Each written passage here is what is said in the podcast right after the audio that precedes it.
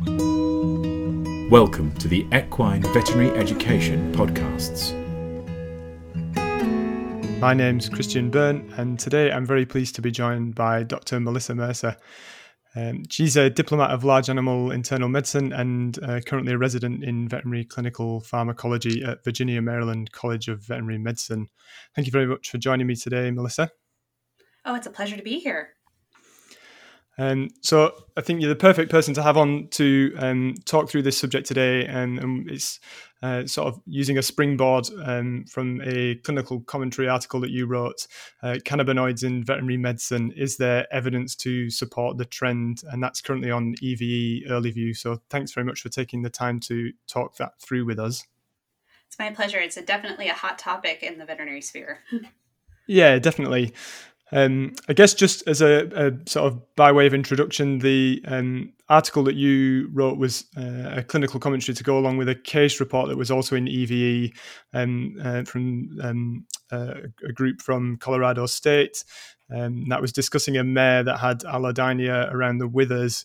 Um, the mare didn't have any overt causes of pain on investigation and, and responded poorly to other treatments like gabapentin, uh, prednisolone, um, magnesium, vitamin E, um, and the signs then rapidly resolved after, after starting treatment with um, uh, a cannabinoid. So um, I guess just useful as a background um, from your experience, do you think that's a, a typical sort of case where we're starting to see the use of, of this type of product in veterinary medicine? Certainly, I think that's one of the major areas that people are starting to explore the use of CBD and other endocannabinoids. As of the moment, I don't really think there's a typical application of CBD. It's such a new compound that there's a myriad of different conditions that folks are trying it on, anything from neuropathic pain and allodynia to behavioral management to even seizure control. Mm-hmm. Um, and I guess one thing that's also useful to um, think about, and we were just chatting a little bit before we started recording, actually, that um, in that article, um, it was actually a, partly client driven that that made the um, the transition to sort of CBD products, um, and I guess wondered what your thoughts were on sort of the public perception of CBD in sort of veterinary medicine and more generally, maybe the public in general is very accepting and even enthusiastic about the use of CBD, as demonstrated by that article, not only for themselves but also for their pets. Uh, given the widespread marketing of both human and pet products, CBD is readily available, and typically anything an owner can personally take, they feel they'll have success then using with a pet. In some of the consumer insight surveys that I found, um, in 2019, 58% of survey respondents said that they're somewhat, very, or extremely familiar with CBD, with only 14% saying they've never heard of it. And despite fairly high awareness, only 24% of respondents said they've actually used a CBD product, while 70% had said they had not at that point. I think we're seeing that number generally climbing, particularly here in 2021 with the advent of all the social media advertising around its use for anxiety and any other health condition. Overall, the majority of people said that they had associated with at least one health benefit, and that mentioned pain relief, anti anxiety, sleep aids, epilepsy. Yeah, goodness, it sounds like it can certainly contribute a lot to uh, to quite a lot of situations. Um, and another thing I, I think, um, obviously, in terms of legislation, um, uh, for use in humans and for uh, uh, veterinary species is obviously going to be different between different countries. So I think that's just um, probably something important for us to highlight as well as we as we go along in the discussion. Is the maybe even the public acceptance and things will will differ depending on the the legislation for this type of product in in particular regions. I guess. Definitely. Um, well, here in the U.S., marijuana is still Ill- illegal under federal law. 33 states in the District of Columbia have passed laws legalizing it in some form. And in 2018, the federal farm bill actually descheduled industrial hemp, which, coupled with the destigmatization of cannabis use, has really led to a very aware and often enthusiastic public response. This is also true in Canada, where they legalized medical marijuana in 2001. So when we compare that North America response to other countries like the UK, which has had a little bit more stricter response to marijuana and cannabis since the 20s, they're still seen often as illicit drugs. However, CBD products are currently legal in the UK, and the expansion of CBD products into the high street indicates that there's certainly a greater awareness and use in the UK that will continue to grow. Do you have any experience with your clients on their attitudes towards CBD? Uh, yeah, definitely. I think um, uh, we've had uh, uh, maybe I think it's an, an, increasing trend that maybe people are asking our opinions about them, or um, you know, even uh, you know, I think a lot of clients probably researching into it, and and even you know, as you've said, it's uh, um, certainly possible for people to to source a form of CBD product, um, certainly in the UK, and uh, fairly you know in a, in a fairly straightforward manner for their for their horses as well. So I think definitely seems to be something that's that's an increasing trend. I would say. I would agree. We definitely are seeing it being used in tack shops and other places too. yes, I think that's that's uh, that's probably a, a, sign of the times. I think, isn't it, that that's happening. Um, I think uh, at this point it's probably useful for us to um, get a bit more background about um, how this type of product relates to uh, some of my maybe more uh, typical understanding of the pain sensation pathway and how um, uh, cannabinoids fit into that. So if you could give us any more information about that, that'd be really helpful.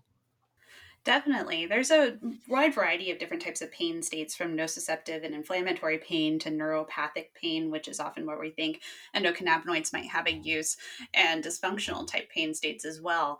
And when we think of the pain conduction pathways, there are several different sites where we can pharmacologically modulate that pain response.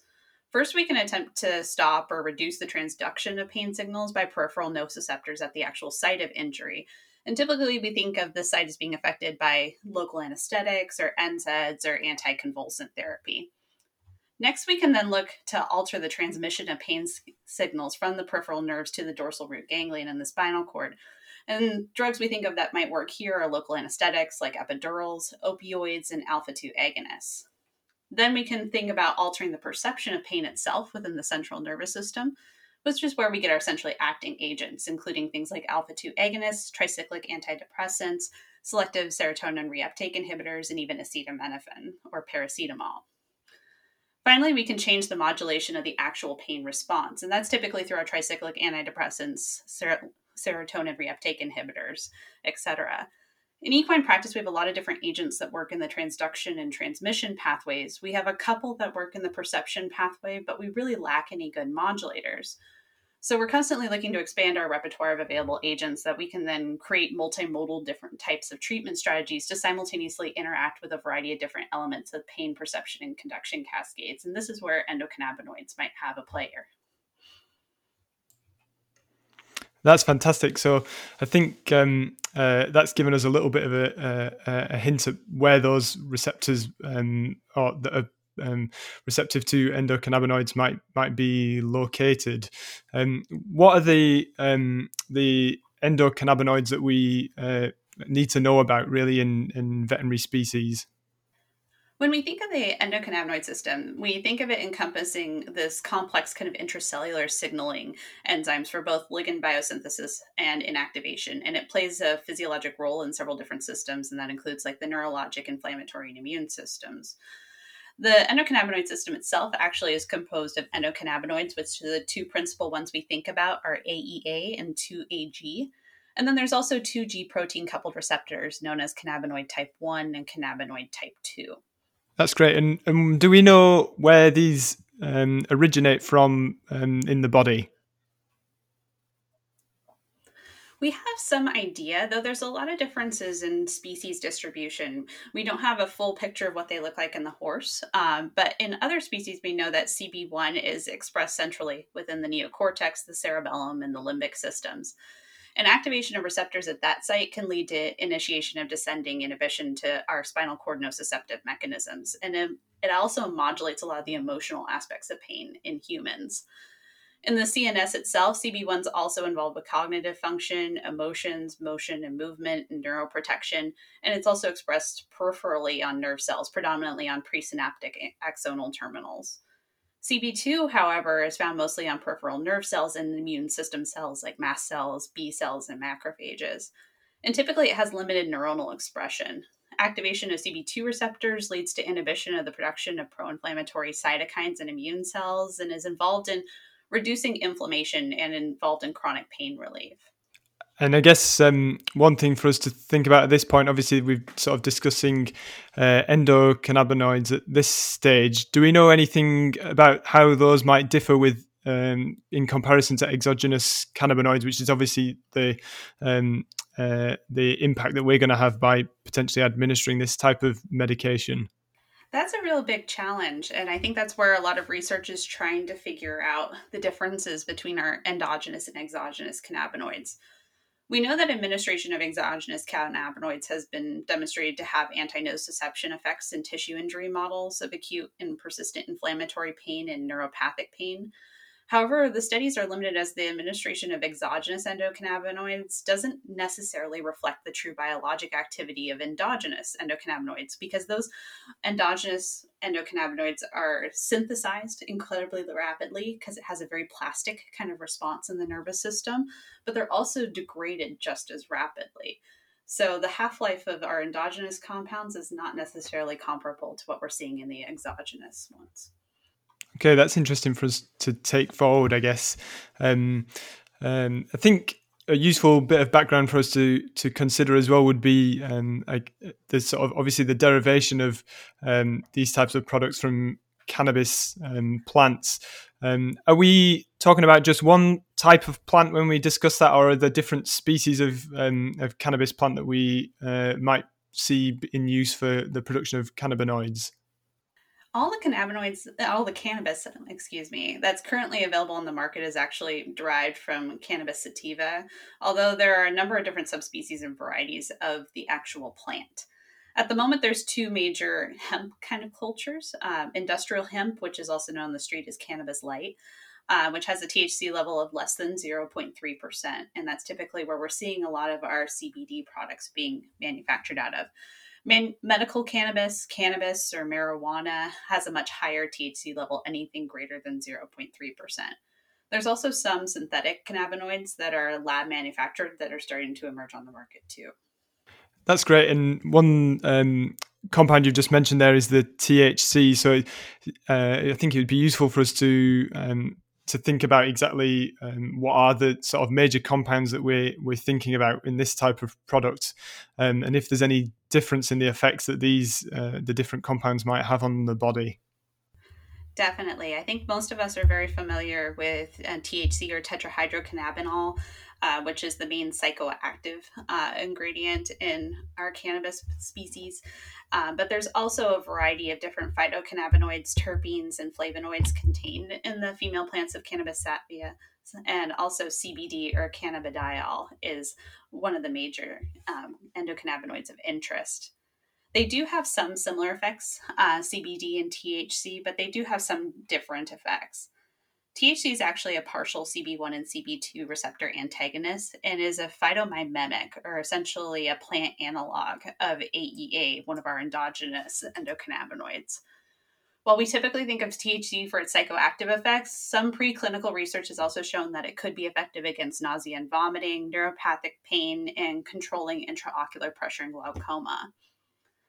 Unlike THC, CBD doesn't have any inherent intoxicating effects, but one of the common myths is that this molecule isn't actually psychoactive. The CBD molecule is able to achieve changes in brain function and results in clinically detectable alterations in perception and mood and consciousness. And that's why it's frequently prescribed, um, quote unquote, for anxiolytic or antidepressant effects. It's also different in that CBD is considered a partial agonist at CB2 and an antagonist at CB1.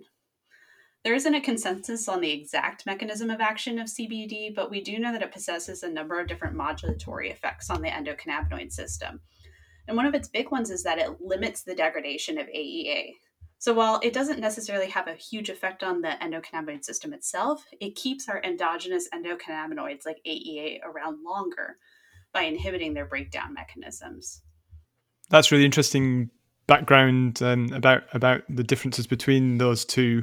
Um, certainly, I think another difference that we should touch on is uh, obviously the legalities about um, some of the differences between those. And as you as you said, sort of THC is maybe the product or the compound we're most familiar with, um, and is probably more tightly regulated. But what do we know about the the sort of regulation or um, accuracy of concentrations of CBD in marketed products, which is obviously one of the key things that we'll need to think about if we're going to start using these products in veterinary species. Definitely. And I think it's a hugely problematic um, part of why we're struggling with CBD at the moment is that there isn't any federal regulation either in the US, the UK, Canada, anywhere I've looked on the actual manufacturing standards of CBD products. And we have two different journal articles, one by Pavlovic et al. that was published in Molecules, and one by Chicoine et al. in the Canadian Veterinary Journal that both looked at the composition of CBD preparations either in Europe from the Molecules article or in Canada from the Canadian Veterinary Journal article. Both of these articles looked at 13 plus different liquid formulations and treats for T for CBD, and they found that there was a wide variety of results. In the European study, over two thirds of the products had CBD concentrations that differed by more than 10% from the product labeling, with one product even containing a concentration of C- THC that would exclude it from being classified as industrial hemp. In the Canadian formulation, they found uh, one product that contained 180% of its labeled ca- claim, while others barely had any CBD potency. Um, and one product had negligible T- CBD but had levels of THC that were four times the legal oral serving size for humans and 4,000 times the legal limit for a natural hemp product. Some of the compounds also contained a variety of pesticides, and one compound contained 160 times the maximal per- permissible level of arsenic in water. So, since there's a lack of regulation and oversight, there's potentially a lot of harm that could come from these products due to lack of due diligence. If an owner is obsessed with using CBD, um, I would recommend them at least use a product that has a certificate of analysis, which is a laboratory evaluation of cannabis products that provides an objective measurement of its contents. Ideally, it should come from a third party laboratory that meets International Organization for Standardization or International Electrotechnical Commission standards that displays the level of each cannabinoid and terpene as well as any contaminants or potential pathogens present. Yeah, I think those are some really important points. I think uh, it certainly sounds like we you could be in for somewhat of a lottery, really, with the the selection of products at the moment. So, um, I think uh, that sounds very useful advice to um, to try and clarify that and not necessarily trust what's um, what's been put on the label. Um, another point, I guess, to just to highlight, um, and you you mentioned this in the article, obviously, is the uh, regulations in competing horses, and obviously, uh, in the majority of cases, uh, horses that are going to be actively in competition um, shouldn't have this type of product in their system. Um, uh, is is I guess the take home message you give there. Definitely. Um, the USEF, uh, FEI, the American Quarter Horse Association, many different breed associations all list natural cannabinoids, synthetic cannabinoids, and any other cannabinomimetic as a prohibited substance. Additionally, the Association for Racing Commissioners International currently classifies CBD as a lower class 3 category B penalty. Um, and they designate a CBD product with more than 0.3% THC as a class 1 category A substance. So caution is really important when any of these products are used in competition horses, since as we were just talking about, the composition widely varies, and it may not be representative of their label claims, and there's no regulatory oversight from any governmental agency or guarantee of safety in a horse. In particular, most show, organizations are using highly sensitive LCMS technology that can detect down to parts per billion levels in blood and urine. So, if it's being used, it will most likely be found great. I think an important an important point to highlight at this uh, at this stage, um, and I guess maybe uh, just gives us some direction about which which cases this type of product might be most applicable for. Um, it might be useful for us to change tack a little bit at this point and just try and get a bit more background about uh, the sort of scientific background for the use of the product. Um, um, and some of that comes from basic science and, and, human studies as well as in veterinary species. What do we know about the distribution of um, uh, cannabidiol after it's been um, administered? Well, due to their lipophilic nature, THC, CBD, and any of the other cannabinoids undergo really rapid tissue distribution across the blood brain barrier. That leads to those psychoactive effects that we often see. But it also leads to a prolonged biological half life. Uh, due to the wide distribution in the CNS and effects on neuronal transmission, endocannabinoids have mainly been studied for CNS disorders and neuropathic pain in humans, but the pharmacodynamics have really been difficult to elucidate. And in the article, you highlight a few um, clinical studies from human patients, and that seems to be um, uh, cover quite a wide range of conditions. Can you give us a, a bit of background about what conditions um, these have typically been uh, applied to, and uh, and what we can take from that? Sure. Um, in humans, a transdermal CBD type gel has been used in patients with peripheral neuropathic pain, and it was shown to be quite positive in mitigating pain as well as some of the cold and itchy sensations that these patients feel. Um, and however, in a study that looked at three different CBD drugs and THC containing drugs, none of the treatments had an effect greater than placebo on spontaneous or electrical type pain response. Um, one of the best studied CBD containing registered products is Sativex, um, which contains both CBD and THC um, and is available as an oral mucosal spray in Canada. Uh, clinical studies have demonstrated its efficacy in pain attenuation with several diseases, including neuropathic pain, multiple sclerosis, cancer, and rheumatoid arthritis. Fantastic. And in terms of the um, sort of acceptance of these studies as evidence in, in the human field, is there are any limitations to these studies that we need to know about, I guess, in, before we draw too much of a conclusion from them? So, in humans, the Neuropathic Pain Special Interest Group of the International Association for the Study of Pain has published guidelines for the treatment of neuropathic pain in 2015, and they didn't actually include the use of cannabinoids in their recommendations. They've done a meta analysis that identified five, nine different trials of nabiximols or extracts of cannabis uh, in neuropathic pain, of which only two of them demonstrated significant findings, with one in multiple sclerosis that demonstrated a positive outcome, and a second larger study that demonstrated a negative outcome. Therefore, they concluded that they just had weak recommendations against the use of cannabinoids due to negative results and the potential for misuse and potential diversion of THC different containing products. That's great. And um, in relation to sort of basic science um, and laboratory testing, does that give us any more of an idea about exactly um, what the analgesic effect might be um, of cannabinoids? Definitely. We have a lot of the basis for the potential use for cannabinoids coming out of our basic science models.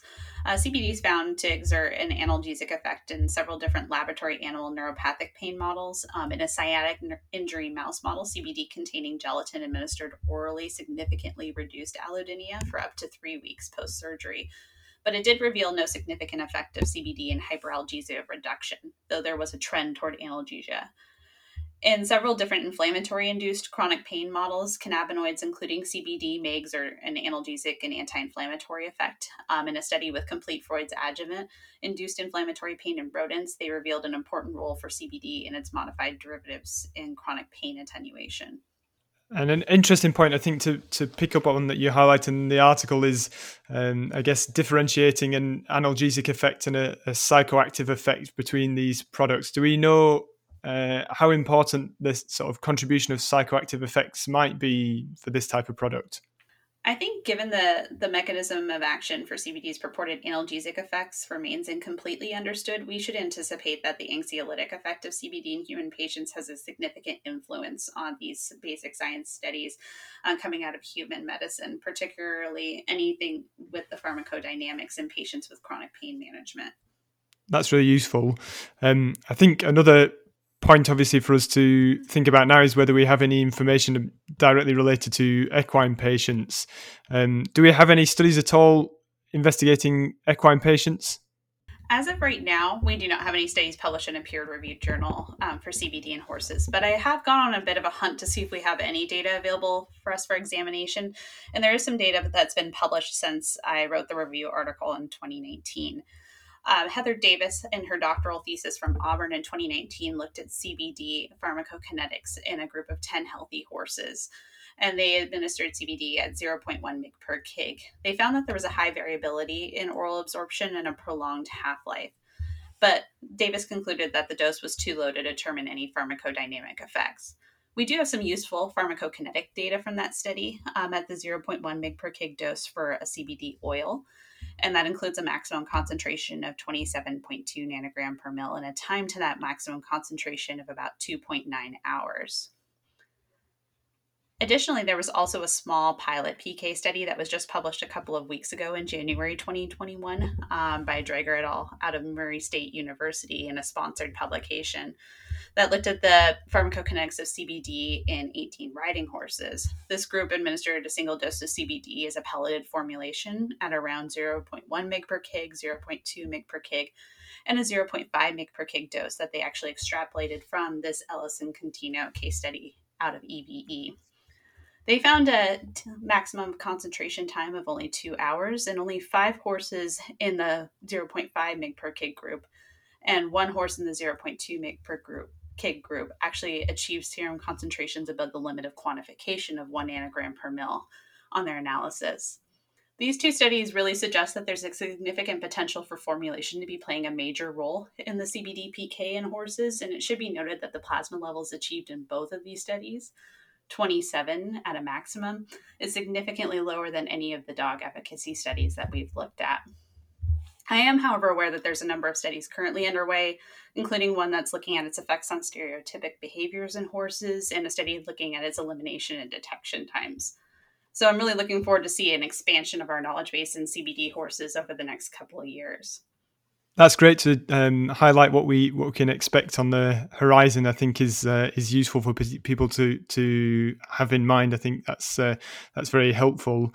Um, one thing you mentioned there, obviously, is that there's there's um, uh, been some other studies in other species like dogs. Um, do we uh, think that other species are maybe a good model for us to predict what might happen in the horse, or um, do we think it really needs to be equine patient only data that we're that we're really looking at?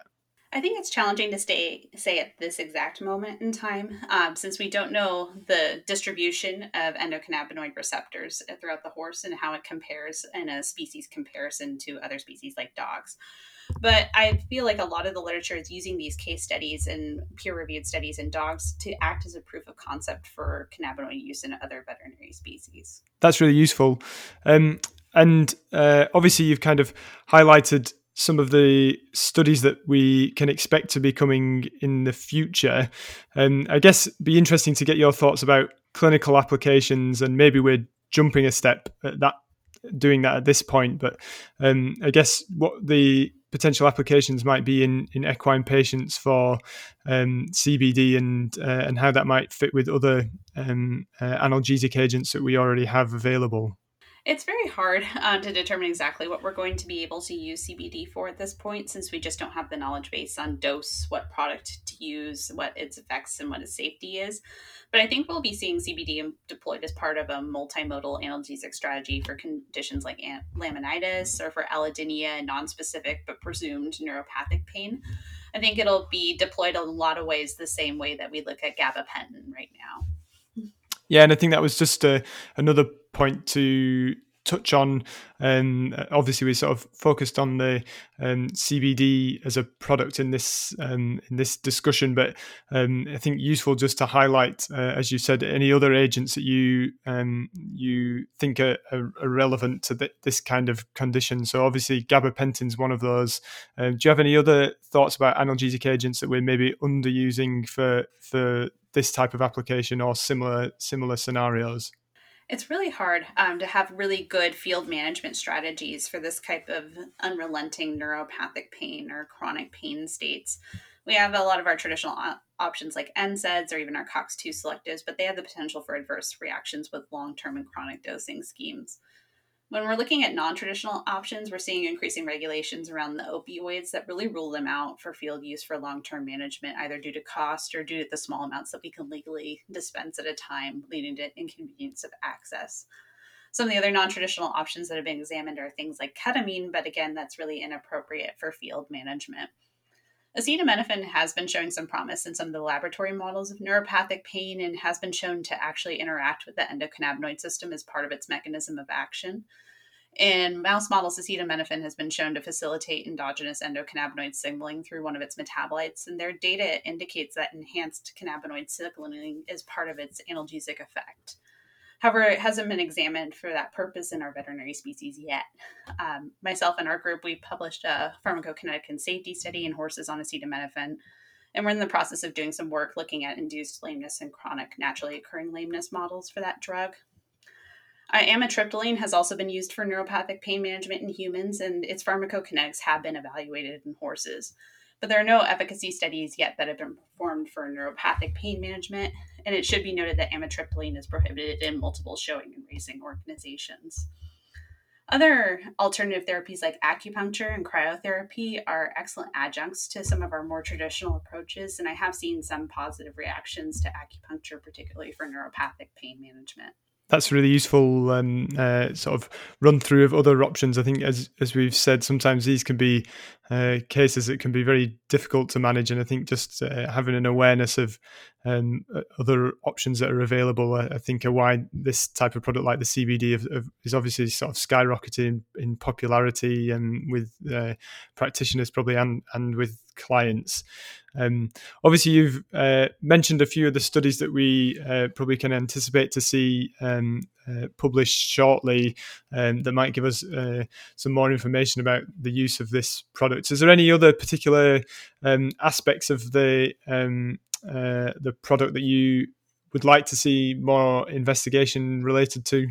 I think we definitely need to look into the safety of long term CBD dosing because most of our patients with chronic and neuropathic pain, where we're going to be potentially deploying this therapy, are really ones that are going to be on daily long term administration.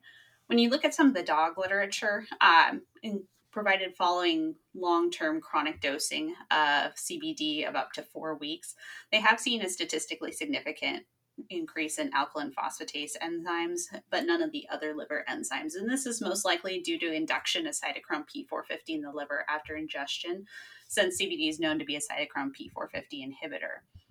But in addition to these increases in ALP in dogs, they've also seen idiosyncratic cutaneous adverse drug reactions, um, resulting in pad sloughing and rapid progressive cutaneous and mucosal ulceration. And in people, contact dermatitis from oils, urticaria, pruritus, anaphylaxis, rashes, and edema have all been associated with cannabis and CBD oils. So it's really important if an owner is deploying this therapy in a horse to keep the potential for adverse reactions in mind for patients administered CBD and also to look out for drug interactions since it is a cytochrome P450 inhibitor. That's really useful, I think, uh, thing to take away and uh, uh, an important point for us to to highlight. And I think that's a really good place for us to um, sort of round off the discussion. I think we've covered uh, quite a lot of material there, um, which has been really helpful, and I think um, certainly uh, indicates that there's probably a, lot more information that's going to be that's going to be coming through in the future, and uh, that we'll be able to help us use the the products uh, maybe more safely as you as you suggest and also um, and hopefully in a more efficacious manner as well. Um, so thanks very much for your time to discuss that today melissa. That was fantastic. Oh thank you so much for having me. It's been a real pleasure to talk with you.